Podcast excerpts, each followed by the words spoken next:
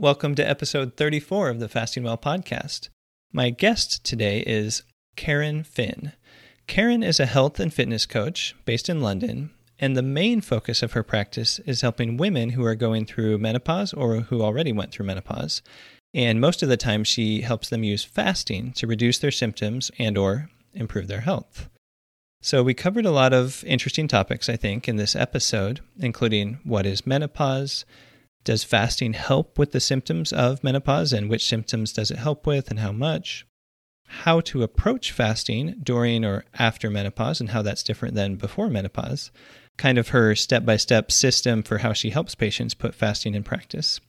Karen also shares some success stories of patients and herself, um, including what types of symptoms they were able to overcome, and it's a long list, um, how they were able to reduce body fat in many instances, she even talks about one patient with an eating disorder and, and kind of how she was able to help that patient. And so I think Karen shared a lot of great info in this episode. A lot of great tips, covered the topic well. Now, we jumped around quite a bit, so I would definitely check out the timestamps, which you can find on the episode description on your app or on my website on the show notes. The cadence is a little slower in this particular episode, so if I were you, I would turn up the speed. Turn up the speed on your podcast app, maybe up to 1.2, 1.4, 1.5, something like that. Whatever you kind of find uh, to be the right speed for your listening preference. And of course, you can slow it down if you get to a part where you really want to focus and memorize something or, or whatever. So, lots of great info about fasting and menopause. And without further ado, let's get into the interview. Hey, Karen, how you doing? I'm great, thanks. How are you? doing pretty good. So, thanks a lot for coming on the podcast. Um, and uh, there may be a lot of listeners who don't know much about your background. So, can you can you tell us a little bit about uh, kind of just your background in general? Yeah, well, I am originally from New Jersey, and I moved to London to be with my husband about 21 years ago. And yeah, I've been living here and uh, I have a family, two teenagers, a dog, a cat, and a snake. and yeah, I am a menopause wellness and weight loss coach. And also I do freelance writing, health writing as well. Okay. So as a as a wellness coach or a health coach, you you focus mostly on people that have gone through menopause or are going through menopause? Yes, yes. I um I had a long menopausal journey. I don't know if you want the whole story. but yeah, uh, sure. Go ahead and tell us uh you know maybe an abbreviated version if it's super long, yeah. but yeah, just kind of uh. um, well, I had an early menopause, so I started having symptoms around age 39 and I had my daughter when I was 38, so I didn't link the two because um, mm-hmm you know, usually what you think you're going to be a little bit older when you start having menopausal symptoms. And so I started having lots of symptoms and I tried lots of different things and to uh, feel better. And one of the symptoms was weight gain. And so I tried lots of different things, nothing helped. And then I came across intermittent fasting when I was about 50, which was about four and a half years ago. And that's the rest is history really I, I, just i found my thing that worked finally and not just for the weight loss for um, lots of you know health benefits related to menopause okay um, so that was that was uh, i guess over 10 years later from what you're saying when you yeah. from the time that you kind of started having symptoms related to that early mm-hmm. menopause um, until you kind of uh, discovered so to speak intermittent fasting and yes. so have you found that fasting helps with specifically with symptoms related to menopause? Like the most famous of which i guess is hot flashes but there's other ones as well. Yeah definitely. I i mean it, it depends on the person and it can definitely help a lot but i don't think it's a magic bullet. I think you have to look at other things as well other lifestyle healthy lifestyle choices changes. Uh, but yeah i mean it can help. Some of the things that a lot of my clients comment on that they notice first is that the hot flashes start and the night sweats start to go away. Um, their aches and pains start to diminish because as the inflammation goes down, and they get um, their mental clarity improves, so that brain fog and memory problems start to improve. Gotcha. So, so it sounds like lot, lots of and oh, sleep. Go ahead. Sorry sleep. to cut you off. oh, sorry, and also sleep. A lot of people um, notice uh, sleep is a big issue with menopause uh, for a lot of people in menopause, and a lot of people report that they sleep better, and that was the case with me too. Okay, great. It sounds like then that fasting can help with at least reduce some of the symptoms for some people. Um, and and when we say that, uh, when we say fasting helps, like is that specific to a certain type of fasting schedule? You know, like the short daily intermittent fasting or the longer fasts, or uh, is there like a certain pattern you've noticed that seems to help more with like menopause symptoms? Um, I think it really depends on the individual, but um, I think generally, like I started with sixteen eight and um, that's you know fasting for 16 hours and with an eight hour eating window and usually my clients build up to that but but usually when they hit that they start noticing um, some differences maybe not necessarily weight loss straight away but they start noticing their hot flashes are diminishing or um, you know or knees aren't hurting as much or you know they're just sleeping better they they feel less bloated, things like that. Um, you know, the, the skin, their skin is better, and um, so yeah. I mean, I, I, but but I think it definitely depends on the person. Um, it, it depends on what your goals are, what symptoms you're having. I mean, if um, if the main one is weight loss, which is um, most people tend to come to me for for weight issues first. Um, you might have to go up to at least 18 hours. But um, I think it really, it very much depends on the person and what else is going on inside their body. Yeah. Okay. That makes a lot of sense. So I let, uh, so just to partially recap and see if I have it right. So a lot of these people are mm-hmm. starting out slowly, um, and like building up gradually in terms of the amount of um, I guess time restricted eating that they're doing, mm-hmm. like how short of an eating window, sort of. Um, mm-hmm. And then somewhere along the way, as they're kind of working their way up to 16.8 or potentially beyond that in some cases, then somewhere along the way, they often notice some improvement in some of the symptoms. Would that be accurate? Yes, yes. I think, okay. um, yeah. Okay. Um, so why don't we uh, jump back for just a second to um, to your you were telling us a little bit about your personal journey and everything like mm-hmm. that how did you kind of stumble into intermittent fasting um, so as i was saying i was trying lots of different things and um, I, I guess i didn't at that time really realize how much how important it was for lifestyle changes um, to impact your your symptoms um, and I was kind of just getting really frustrated with my weight gain that I suddenly nothing used to nothing worked. it, you know, I, everything I used to do that worked didn't work anymore, and so I joined a menopause support group on Facebook, and I was kind of scrolling through that one day, and the subject of weight came up, and someone recommended Gin Stephens' book "Delay, Don't Deny." and I got it right away. And I read it that weekend, and I started fasting on the Monday. Mm-hmm. And um, yeah, and I started with sixteen eight, and um, the rest was history. Really, I, it was just something that was really sustainable, and um, I lost the excess weight. I, I, I didn't have a huge amount of weight to lose, but I was on the upward trajectory, and I wanted to just stop it. So I lost about I had about 15 pounds that I wanted to lose. Um, and so, yeah, I, I lost that. And I, I, guess within, I don't know, the first year or year and a bit. And then, uh, so I've been in maintenance since then. And, um, but really what, what struck me was how much better I felt. And the weight was kind of suddenly um, a nice side effect, a nice bonus. Mm-hmm. Um, but yeah, I just I felt so many improvements in other areas. So cool. Um, yeah, and then I it carried on, and I ended up a, lot of friends started asking me what I was doing, and and uh, noticing that I had this kind of transformation, and that's that kind of morphed into my coaching business. Gotcha. Okay, so it kind of happened organically.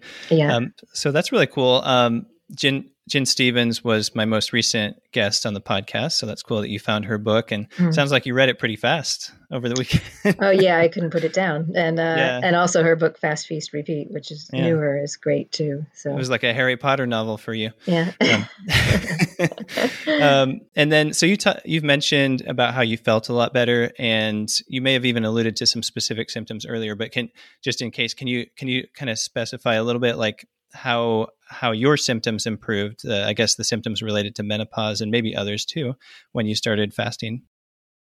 Um, yeah, I would say um, besides the hot flashes and night sweats, um, just the there's there's a lot of emotional and mental health um, benefits that come with fasting, and I think sometimes people forget about that. Like, um, I just felt calmer and um, kind of like I had I always felt kind of a strong sense of overwhelm all the time and um kind of getting stressed really easily about everything and and that kind of calmed down.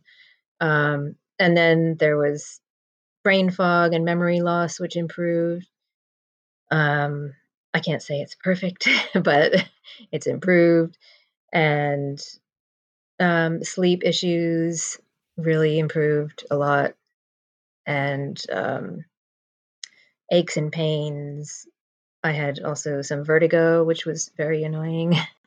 that seemed to resolve itself, and um, but just general fatigue as well. So I, I have to say, as um, just to be completely transparent, I I am on hormone replacement therapy as well. Mm-hmm. So um, I I've been doing both together, and I think they work really well together. But um, but I I credit intermittent fasting with a lot of my um, positive changes, health changes. Great. Um, so, at what point along the way, if you don't mind saying, at what point did you start the hormone replacement therapy? That was that very early on, even before you started fasting, or did that come later? Um, it was uh, I, I, started the hormone replacement therapy um, a bit before fasting. Actually, gotcha. Yeah. Okay. Okay. Yeah. So, so there could be yeah. some overlap, I guess, in terms yeah, of uh, yeah, in terms of reducing symptoms of menopause and stuff like that.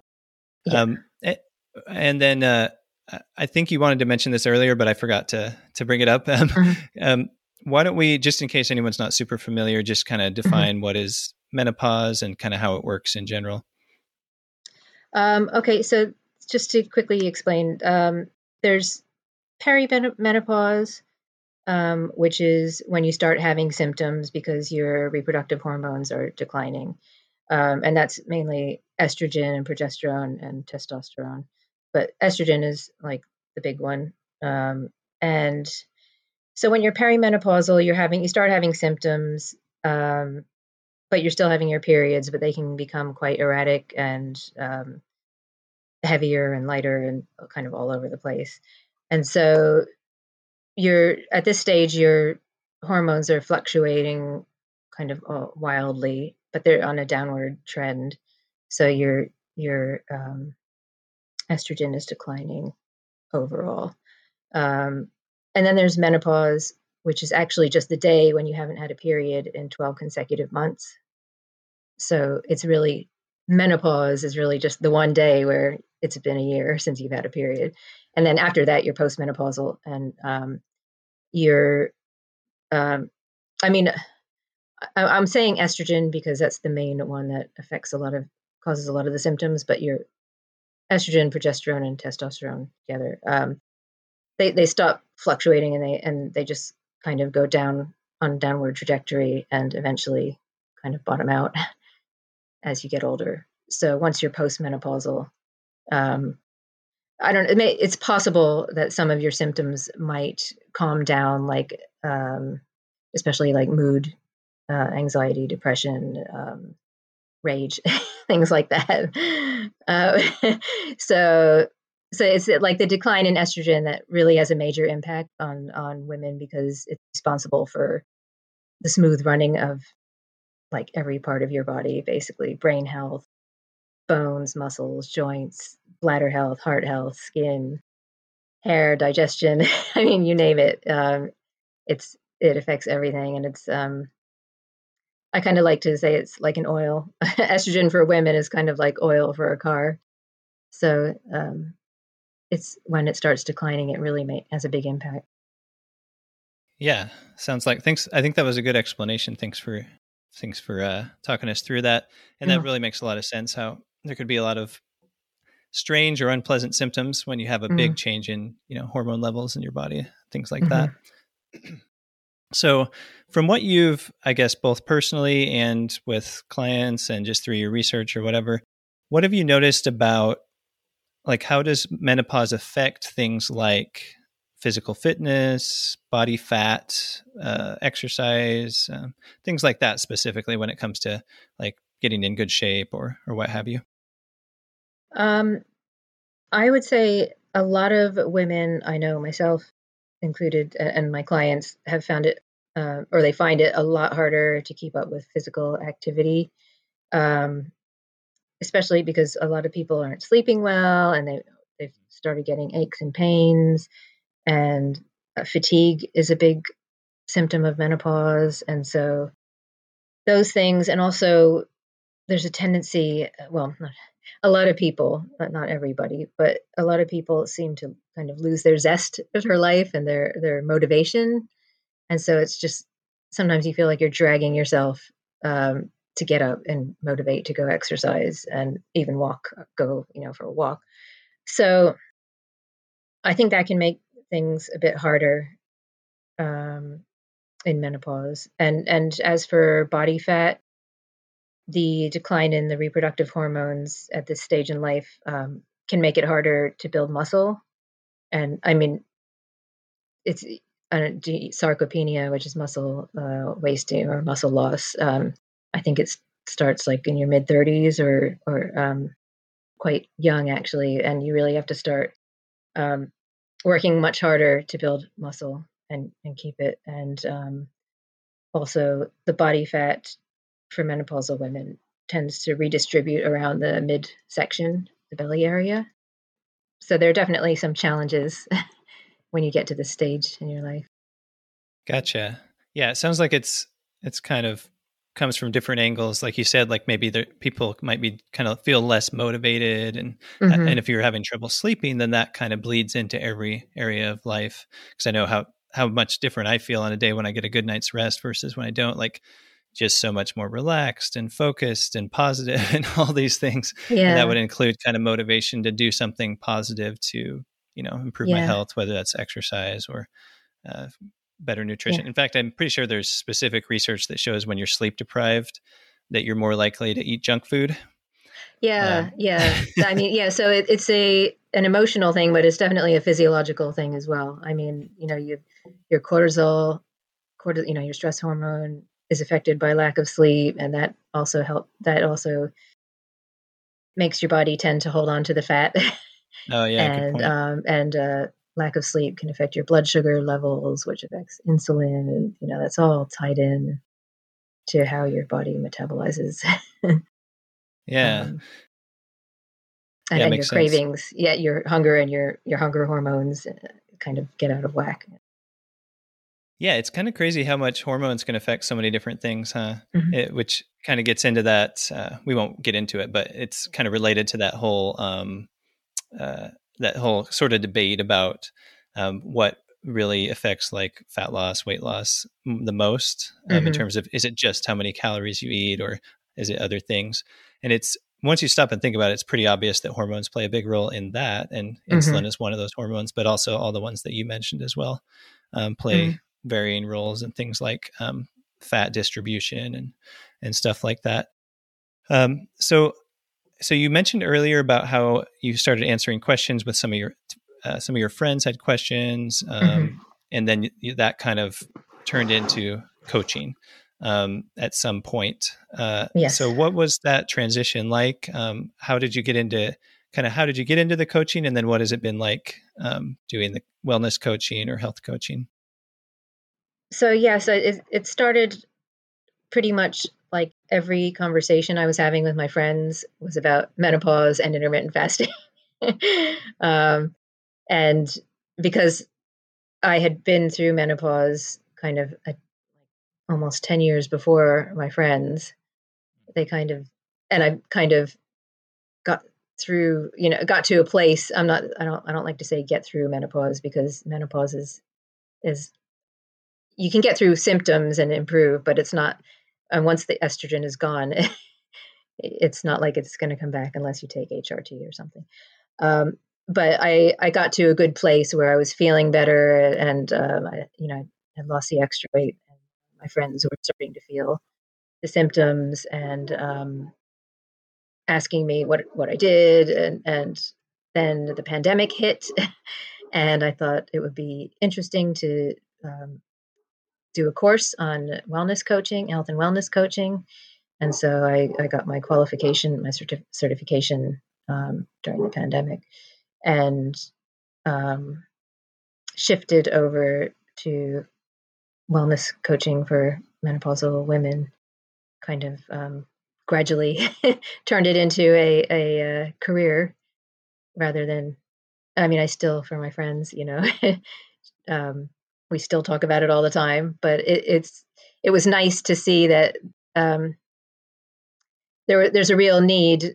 A lot of women are uh, struggling and it was nice, uh, very rewarding to see that I could help and and um, based on my own experience and then also the additional coaching um, that I learned. Yeah, it, it's just been really rewarding, and and I think um, a lot of one of the most rewarding things is that um, people start to feel better. Like I said, they might come for the weight, but mm-hmm. when they start feeling better, they think, you know, why would I ever stop doing this? I feel so great now. Um, and and they kind of, uh, I kind of work with them to lose the diet mentality and and change. It's like a whole mindset shift, and um, it's it's very empowering. And I think, kind of, sometimes when you're going through menopause and you don't know where to turn, you don't know, you know, where to get accurate information and um, you're kind of just listening to people telling you that you should do this, you should do that, don't do this, don't do that. It's it's. I think people appreciate having someone who works with them and teaches them how to trust themselves and and doesn't. I don't tell people what to do. I teach women to um, to learn. Uh, to pay attention to the signals that their body is sending them and and um, to tune into the cues and and then i think that's very empowering and it, it builds confidence which is something that is lacking sometimes in, in menopause you kind of tend to lose your confidence and you feel like you're at the mercy of everybody externally you know the mm. fitness gurus and the nutritionists and the, the medical profession but um, you know, it's nice to take back the power and to take responsibility for your own health and and um, to trust you know your instincts and to tune in and to know what's best for your body because you know your body best.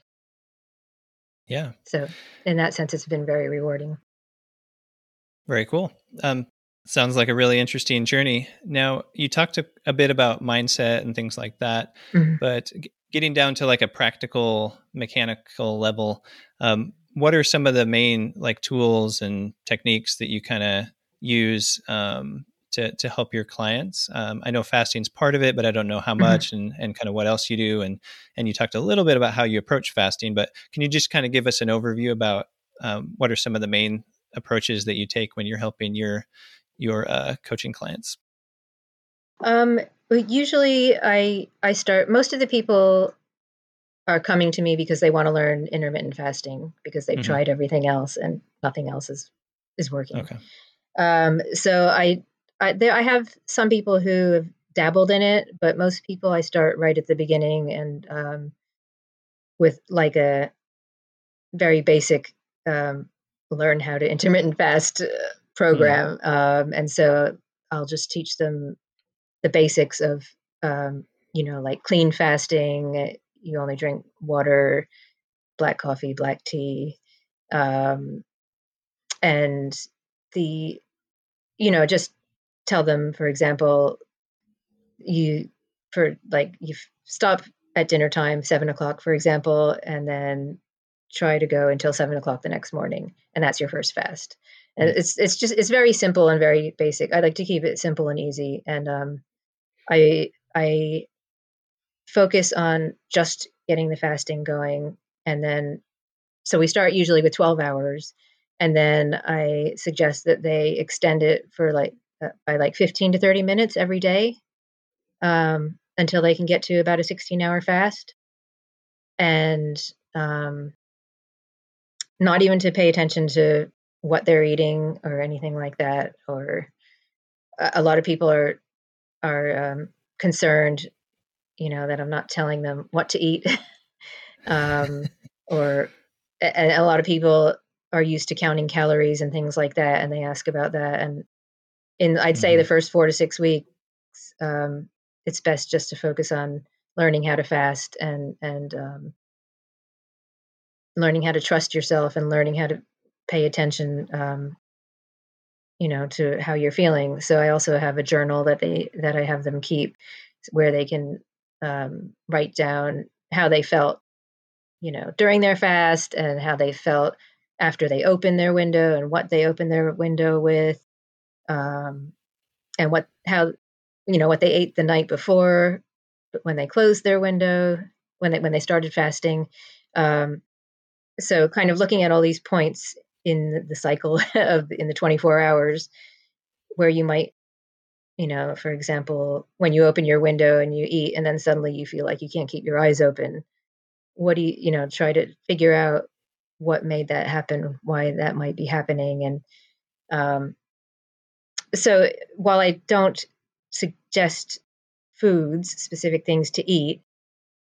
I try to help people work it out for themselves, like so they can see, oh, I had um, a bagel and then I couldn't keep my eyes open. Hmm, maybe I should try something different. Maybe I should try scrambled eggs tomorrow, or, you know, so that kind of thing. Just really learning how to tune into what your body's telling you. And, um, and then we just, usually it's like four weeks we we just focus on that and then four or five weeks and um, yeah we just work on mindset and and troubleshoot every week and look at you know how they were feeling based on how long they fasted what they ate and uh, stuff like that and and also there's also like little hacks that that a lot of people don't know about in terms of um, why they might have felt like they were white knuckling it to the end of their fast, you know, like maybe their electrolytes were not balanced or something like that. So a little salt under the tongue might might solve that problem, or mineral water, uh, or trace mineral drops, which don't break the fast. So um, I kind of try to teach them also which how to how to recognize hunger signals and how to know whether it's um, whether they can push through or or whether they should just eat because it's not like um, it's definitely being kind to yourself. It's not it's not about uh, being militant and uh, torturing yourself. so um, you know, I, I I kind of help people learn when to know, you know, like if you, for example, if if you if you feel like your stomach's growling, you can probably push through. Um, but if you feel like you're dizzy and nauseous um, or shaky, then you should probably eat. so there, there's like different levels of hunger, and and so I teach them those little tips as well. And yeah, and just really work a lot on the mindset and also the uh, the weighing. Uh, we talk about measurements, um, ways to measure success besides the scale, because well, I'm talking about losing weight and lose, you know, um, I don't necessarily sometimes sometimes that's not a great indicator. your weight isn't a great indicator of, of your success. So it's important to talk about other ways that you can measure success too. Um, and and celebrate your wins and and uh, kind of every time we meet we talk about what wins what successes you've had and that might not have anything to do with your weight you know it could be you had the energy to go for a run or something like that yeah, yeah. Well, wow, that's a lot of a lot of great information that you just shared. Um, like that a lot. So, I like the, for example, the emphasis on mindset, simplicity, kind of easing into it, um, journaling, so you can kind of keep track of uh, of things and kind of notice things. Um, sounds sounds really helpful. Uh, so as you've gone through this, uh, what have you noticed that? What are so, what are kind of some of the differences? Say there's somebody out there who's already gone through menopause, or maybe they're mm-hmm. in the mm-hmm. process of going through menopause.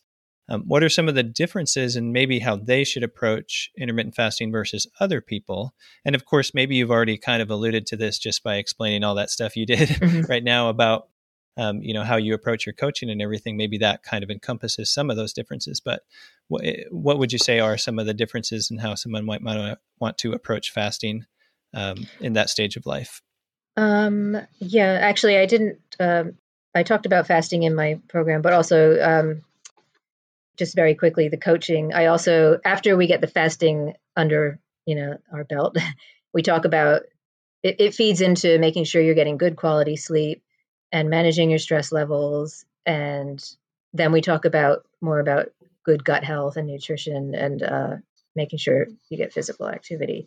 And um, that's the reason i'm mentioning that is because it is super important um, for menopausal women to to um, address all these i call them the four pillars of menopausal health the, um, the sleep stress management gut health and physical activity and um, the fasting kind of paves the way and makes it so much easier to address all those other things. So, um, sorry to backtrack. No, that's okay. so, so um, what I would say is the biggest difference is I think like when you're still perimenopausal and you're having your periods, um, you may need to tune in more with your cycle and fast accordingly. And I know you talked about this in one of your previous episodes as well. Um, so women might find it harder to do the more challenging fasts, like between the time that they ovulate and leading up to their period. But then once you start your period and until your next ovulation, it's going to be maybe easier to do the longer fasts um, due to your hormone levels.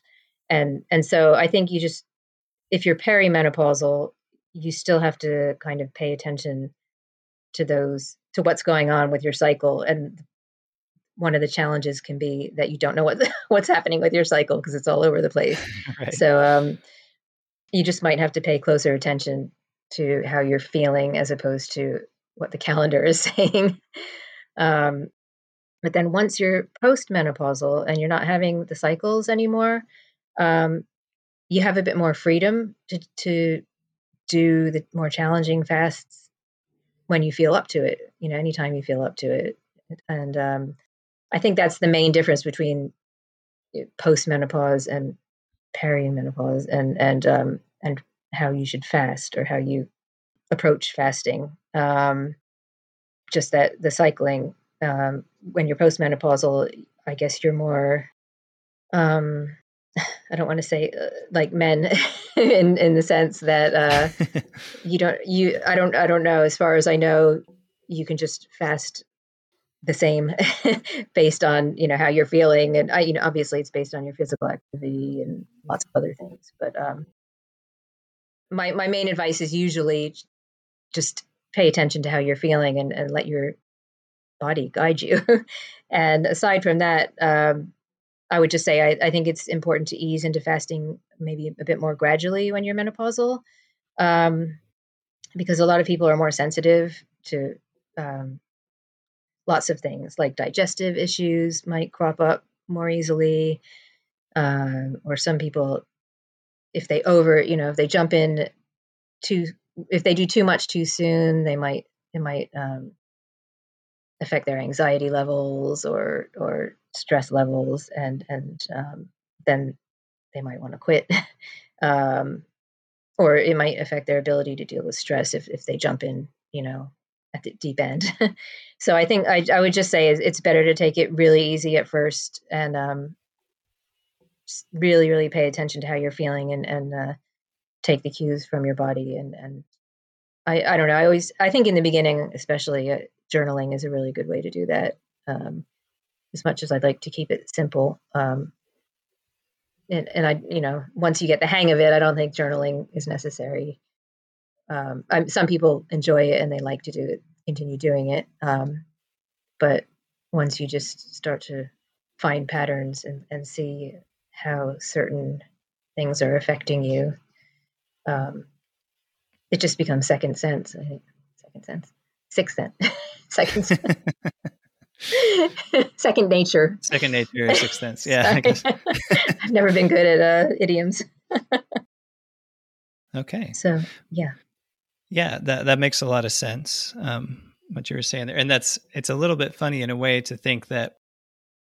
I'm sure this isn't totally a true statement, but it's it starts to sound almost like in some ways fasting after menopause is easier than fasting before menopause, just because mm. you don't have to worry as much about uh, the time of the month or whatever.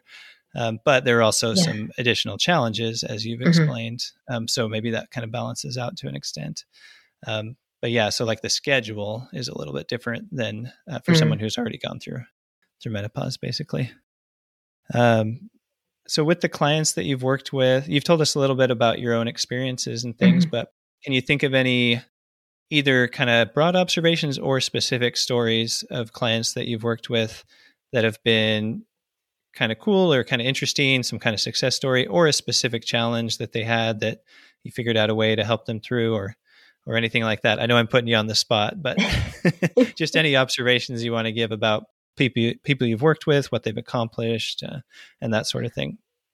Um, I have one woman who had uh, she's menopausal. Um, she had a history of eating disorders, and um, usually you don't recommend people to fast if they have an eating disorder currently. Um, but this woman was had history, and so she had she had a very um, troubled relationship with food uh, or challenging relationship with food, and um, but she wanted to. She was gaining weight, and she she was told by her doctor that that she needed to um, drop some weight, and and so she had never actually dieted in the traditional sense because she was uh, because she had disordered eating in the past. She was afraid to to kind of um, to do any kind of a diet as an adult.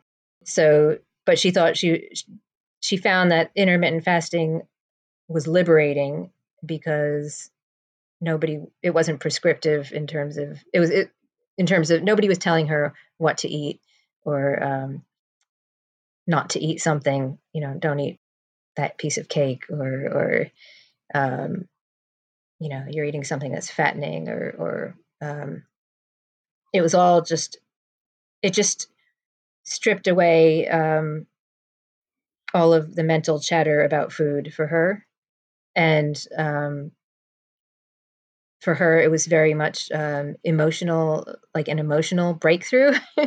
And uh, it helped with her she was having brain fog and um, anxiety and and something about the, the change um, i i don't know if it was a combination of the mental and the physiological changes that intermittent fasting um, was responsible for but she she had she kind of transformed. She was able to lose weight and start loving herself, which I think is really important. Um, and and not being kind of afraid of food. And and um, I know this is not totally menopause related, but um, mm-hmm.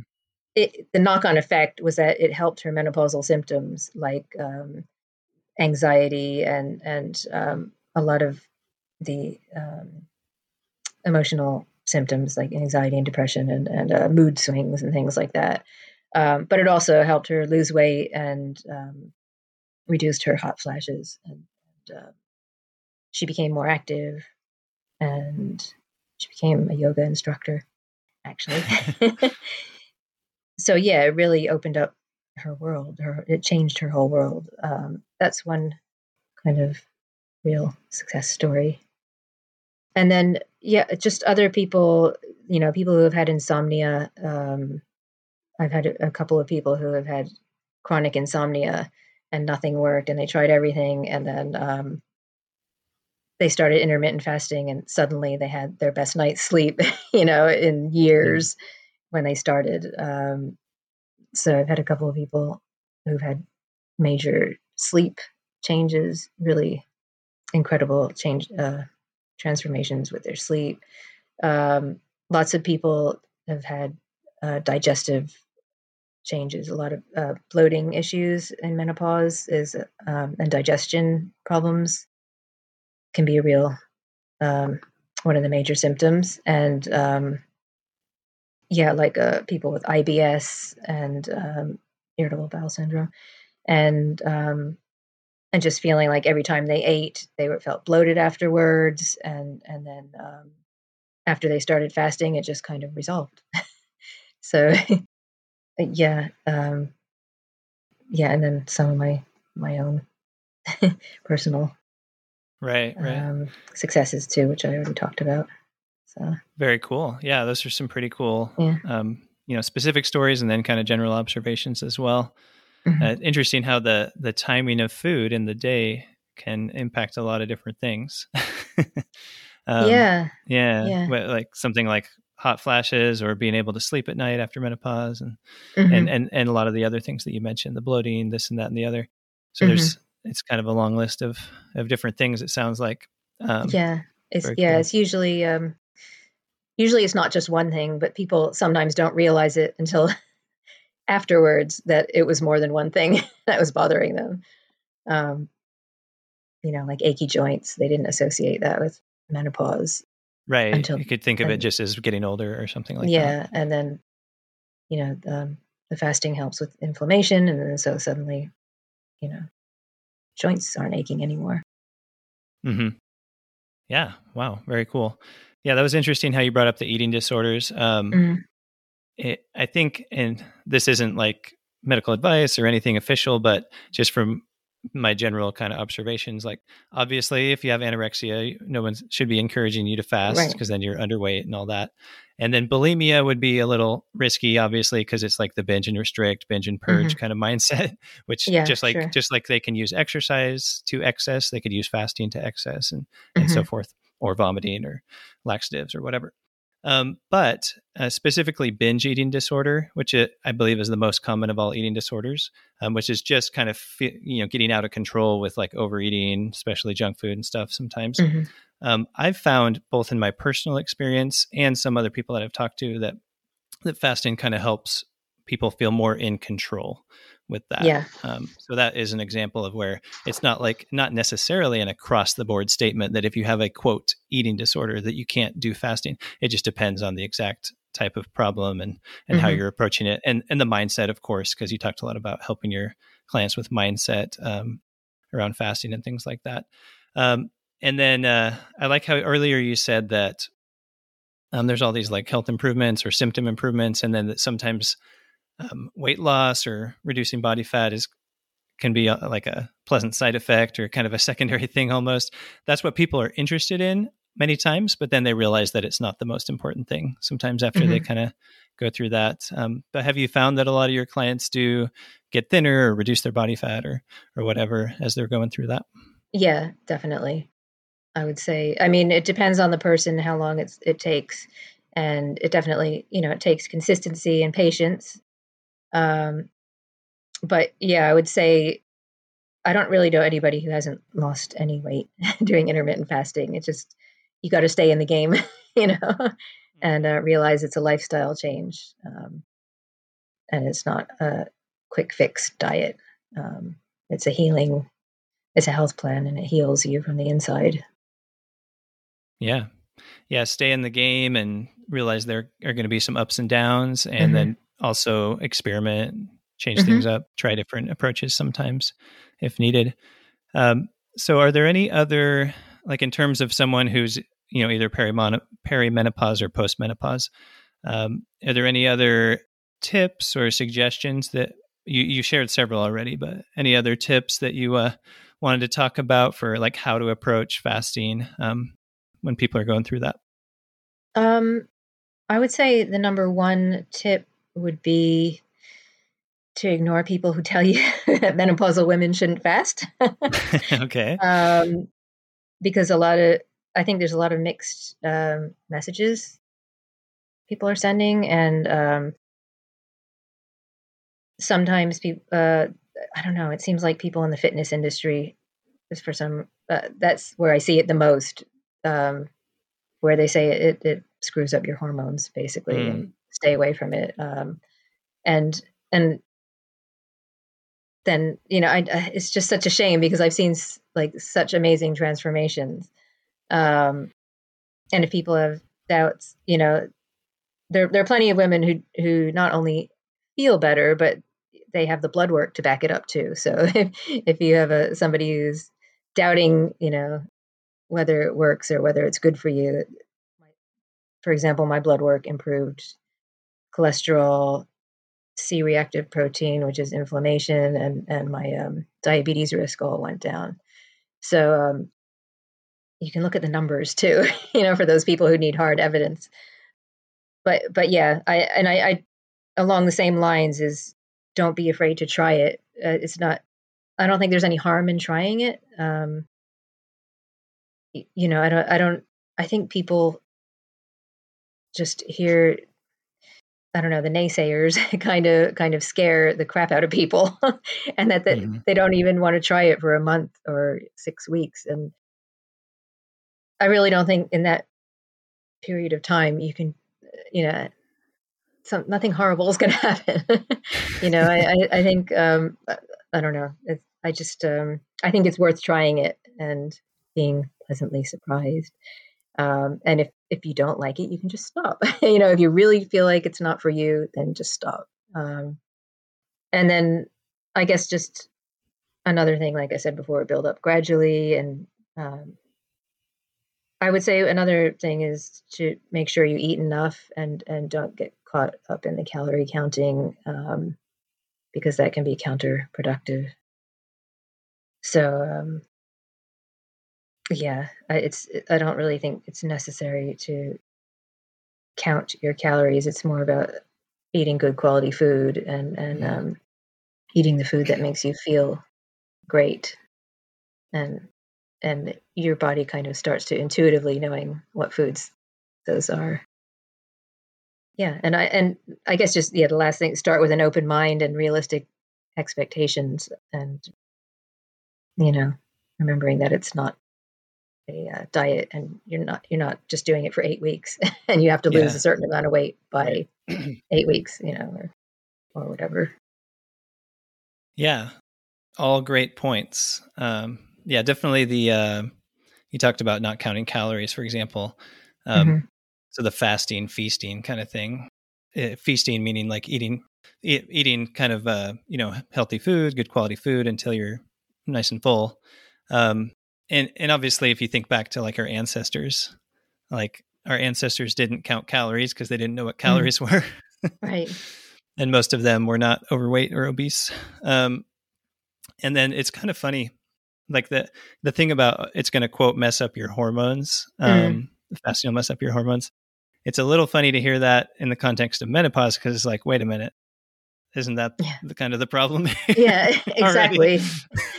exactly. It's kind but of. But I know that's a that that opposite. is said about both the older women and the younger women um, mm-hmm. that it'll quote mess up your hormones and and uh, but I think in most cases if you're approaching it wisely and kind of easing into it and and you're someone who does have some extra body fat um, then that's typically not something to that you really need to be worried about mm. um, well, um, I think you shared a ton of really valuable, useful information with us, uh, Karen. So I, I, appreciate that. I'm sure anyone who who uh, listens all the way through, who's still with us now, uh, has learned a lot. Sorry, um, I was gabbing and, a bit. oh no, no, no! I'm just thinking in general how people have short attention spans these days, and so to get through almost an hour is is a lot to ask for some people. no offense, yeah. any listeners, but uh, but um, if people want to learn more from you, um, where can they go and what kind of resources can they find? Um, my website is karenfinn.net. Um, and I also have a Facebook support group uh, called Fasting for Menopause. And it's fasting the number four menopause, mm. um, which is basically what it says on the label. yeah, it's right. basically uh, supports women who are interested in menopausal women who are interested in fasting and learning how to fast and um, Can just any can anyone join that group, or is it like uh, special criteria? um, yeah, there's there are some joining questions that have to be Mhm. answered um, just to screen, you know, to make sure it's actually a woman, and um, okay, sure. uh, just because it's a sometimes there are sensitive topics that you know get Yeah. discussed, and pe- people Mhm. don't want to open up sometimes if they um, feel like other people, um, I don't know, are are looking in. Yes, so that's um, I have an Instagram handle which is at Karen Finn Health. Yeah, and, Finn with two N's. I'll link to some Yeah, of this stuff yeah, anyway in, the, in like the show notes. But Karen, usual spelling, K A R E N, and Finn with two N's, F I N N. hmm Okay, Yeah, because that's the website, KarenFinn.net, and then that was also your Instagram handle. Karen or Finn what was Health. your Karen Finn Health? Okay, yeah, yeah, and then my uh, my Facebook group, which is awesome. nice group of people. Cool. Well, that sounds like could be some really useful resources for uh, for some people, some listeners. Um, Thank so thanks again for coming on and sharing all your wisdom. I think it was uh, super helpful. Lots of lots of good info for people to learn about. Thank you for inviting me.